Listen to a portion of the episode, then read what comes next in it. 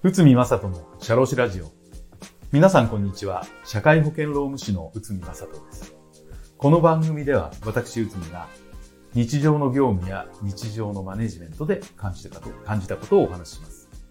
はい。えっ、と、それではですね、えっ、と、今回も、えーコラボ企画ということで、えっ、と、中村先生との対談ということで、中村先生、どうぞよろしくお願いします。よろしくお願いいたします。で、えっ、と、今回はですね、ちょっと副業、あの最近、本業じゃなくて副業を解禁してる会社が多いというふうに、まあ、メディアとかでも紹介されてますけど、果たして現場では、特に中小企業、零細企業はどういうふうに考えてるのかな、なんていうことを、あの、お話しさせていただきたいと思うんですけど、どうですかね、先生の、あの、お客様とか。そうですね。正直、はい。社員は副業に行ってほしくないと思っている けれども自社では副業人材を使いたいと思って都合のいい感じの あの会社さんもいますね。あの、そうですね。副業を許可しないとなんか時代に乗り遅れるみたいなイメージでご相談いただくこともあるんですが、でも本音のところは、あの、副業して欲しくないんじゃないかなって思われてる社長さんが非常に多いですうんやっね。ぱりそうなんですね。はい。それってどういう理由で、ね、行ってほしくないっていう。これはおそらく副業、あの国の方針としては、確か経産省がうんその第二スキルを皆さん持ってほしいみたいなことを言っていた、まあコロナのちょっと前から騒がれてましたけど、まあそれで厚生労働省の方で、えっ、と、就業規則の中で、うん副業は、あの、許可じゃなくて届け出制の、あの、規定のひな形が出たりとか、ね。ええそういった感じなんですけど、あの、実際は、そうですね、副業を許して、自分のところで、あの、ちゃんと業務しないで、ある、まあ変なんです。第二、いやまあ、まあ、アルバイト先で頑張って、こっちで居眠りされたら困る、みたいな意識の経営者さん非常に多いんじゃないかなと思いますね。確かに、そういうね、心配はありますよね。はい。とはいえ、なんですね、あの、革新的な意見をお持ちの人もたまにいらっしゃって、うんその副業どんどん行ってもらって、うんで、別の考え方を社員に持ってもらって、うんそれを自社で活かしたい、うんなんていう話も聞いたことあるんですよね。そういう会社さんは実際にそういうあの社員から何かフィードバックとかスキルをはい。得られてるようですか？いえ、それはまだ理想の話で、あうん、結ー局そうですね。ねだからもしそういったことで、えっ、と、副業先の業務が面白くなって、うんそれこそ転職みたいになっちゃったら、どうするのかななんて思ってるんですけど、まあ、あの、ご相談を受けたところは、まだそこまではいけないのかなっていう気はいたします。うん。副業ってはい。いろんなイメージあると思うんですけど、はい。両方の会社に勤める方法だったり、えあと会社に勤めながらうんフリーランスとしてえ。うん。お仕事をされたり、はい個人事業主とかはですね、い。はい。でそういう形態があると思うんですけど、えもうどういう働き方が一番副業として多いのかなってえ。あえ私たちねあの、はい労働基準法からいくと労働者。だと、はいやっぱ制約とか法律とか、はい。すごい厳しいんでそうですね。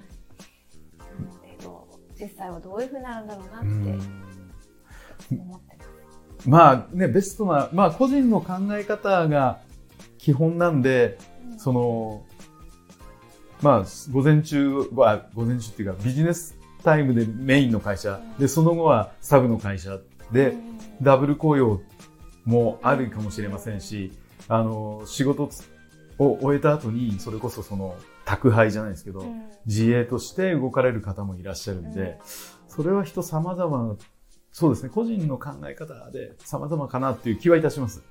はい。ただ会社としては、うん。結局、その、法律でまだ縛られてる部分があるんで、あの、例えば、残いきなり残業代を支払わなくちゃいけないっていうようなまだ法律的な労基法の立て付けになってるんで、そこの管理できないでしょうとかっていう議論も結構ありますよね。うんそうですね。えはいはいうん。最近私私あの実際にはい。副業している方のはい。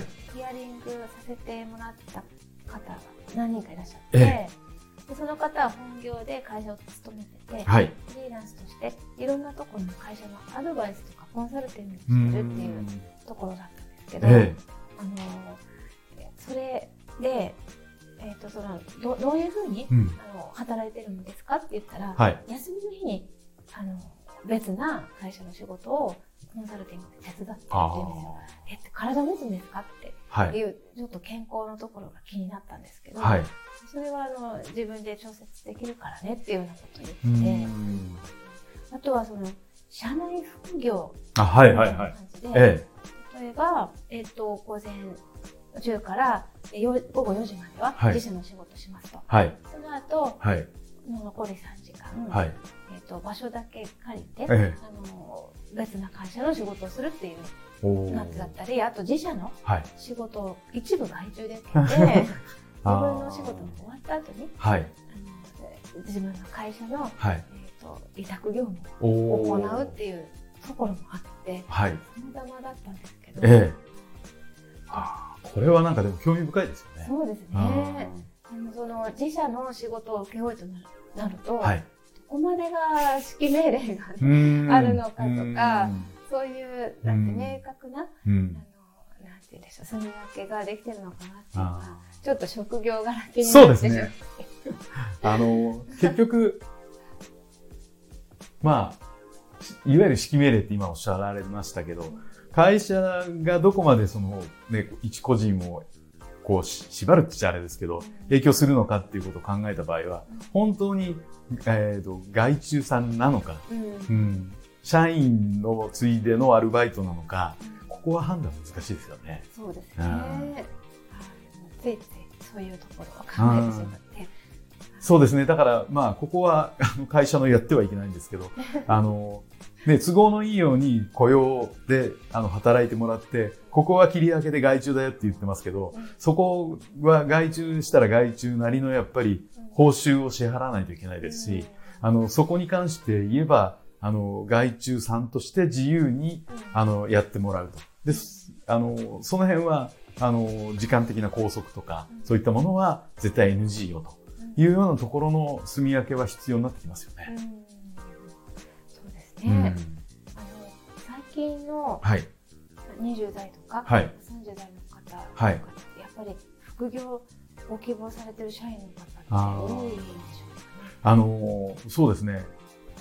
20代の人に聞いたら割合にうん、こう、すごい将来に対しての危機意識っていうのがうんあって、その、やっぱりいわゆる Z 世代と言われてる人たちはもう生まれた瞬間からこのネットの社会ですから、あの、いわゆるテクノロジーの発達とかインフラの発達がすごい、えっ、と、その前の世代より急に、急、まあ我々は急っていうふうに思っちゃってるんですけど、うん。彼らの中ではまあ普通だっていうふうに感じてるようで、そんな中で、こう、いわゆる、えーと通用しなくなるものっていうものも、こう、うん目のあ、目の当たりにして見てるわけですから、だからそのスキル一つとっても、やっぱり、果たしてこれ一本でいけるのかとか、あとは、まあ、この国の制度、うんうん特に言われるのが、そう、年金なくなっちゃいますかみたいな言い。ますよね。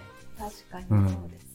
ただまあ年金制度そのものがな、まあ形を変えていくにせよ、じゃあすべて、なんていうんですかね、なくなっちゃうようなことではないっていうふうな話するんですけど、はいでも結局もらえるのかもらえないのかっていうところがもやっとしちゃってるんで、そういった意味ではすごい危機意識が皆さん高いかなというふうに感じましたね。そうなんですね。はいうん。だからそこでこう、やっぱりダブルワークで、えっ、と、まあ違うことを、にも興味があって、うんその、割合意識が高い人たちは、その、本業とは違う副業は、もうちょっと異なるものをこう目指してるっていうような話もよく聞きます。そうなんですか。はい実際に話してみないとね、わからないですね。はい。ただまあ、全部が全部皆さんそういう、なんていうんですかね、危機意識を持っている方だけでもなくてですね、まあ、あの、まあのんびりされてらっしゃる人もいらっしゃるのも、結構大多数はそんな感じかなとは思いますけど、うんなるほど。あのじゃあ最後に先生、はい。そういうふうにはい。副業の意識が高まっているはい。現状に対して、はい。うん副業解禁しようかとどうしようかと、はい。で悩まれてる会社さんに何かアドバイスをいただけますか？まあ、結局、その、働き方、社員の働き方をどう、こう、理想とするのかっていうことを考えた場合は、まずは、その、副業はするとかしないとかっていうことよりも、どういうふうに働いてもらって、どういうふうに、あのー働くっていう、いういうことを感じてもらうか。うんということを一度立ち止まって考えてみていただいて、それで、えっ、と、社員としても会社としても何をこう目指すのか。うんという観点がないと、副業いいよ、悪いよっていう、なんていうんですかね、あの話だけで終わっちゃうんで、まあそういった観点を持ちつつ、将来自分の会社をどんな展開にしたいのか。変な話、副業を許せば副業の方も受け入れる。うんうんこういった関係性がベターなのかな。で、自分の自社の社員も副業 OK にしていれば、他社の社員も受け入れることで、なんとなくその辺の、こう、マネジメントとか悩みとかうん、すり合わせていければ、うんあの、もっと、より、こう、高い感じで、うんえっ、と、業務を、まあ、回すっていう言い方失礼なのかもしれませんけど、あの、対応できるんじゃないかなっていうふうに思います。はい。ありがとうございます。すいません、はいこんな感じではいよかったですかね。はい、はいあのすごいためになりましいいいです。た。ありがとうございえます。じゃあ、あの、今回もですね、あの、コラボ企画ということで、中村先生先生との対談ということになりました。先生どうもありがとうございましたありがと。うございました。